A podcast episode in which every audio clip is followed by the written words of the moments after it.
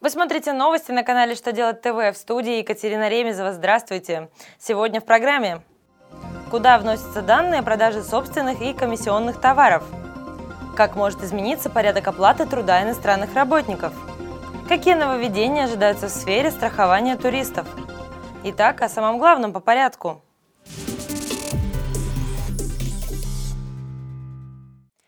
Минфин разъяснил порядок отражения в документах сведений при продаже организации собственных товаров и реализуемых в рамках договора комиссии.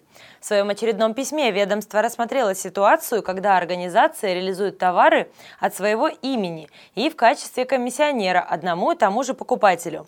Минфин указал, что в таком случае в книгу продаж следует вносить только сумму, полученную от продажи своих товаров – Данные о товарах комитента должны быть зафиксированы в журнале учета полученных и выставленных счетов фактур.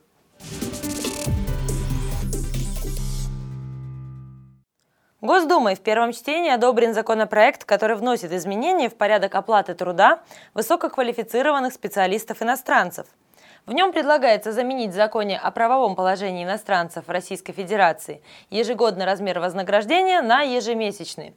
Например, иностранцам, являющимся научными работниками или преподавателями, предлагается установить размер вознаграждения равный не 1 миллиону рублей в год, а не менее 83,5 тысяч рублей в месяц.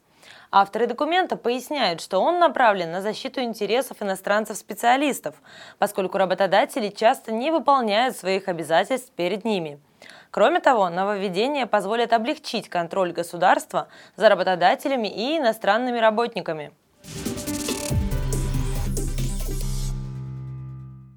Всероссийский союз страховщиков предлагает утвердить закрытый перечень страховых случаев для туристов.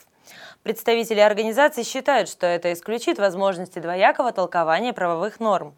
Наряду с этим страховщики считают необходимым ввести в уточнение в законодательство о том, что договор добровольного страхования гарантирует туристу не получение медицинской помощи за рубежом, а возмещение расходов на ее оплату – Кроме того, предлагается внести поправки, направленные на борьбу с мошенничеством в сфере страхования.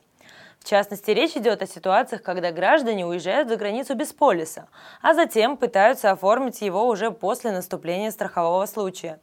Авторы инициативы подчеркивают, что это противоречит самой сути страхования. На этом у меня вся информация на сегодня. До новых встреч на канале «Что делать ТВ».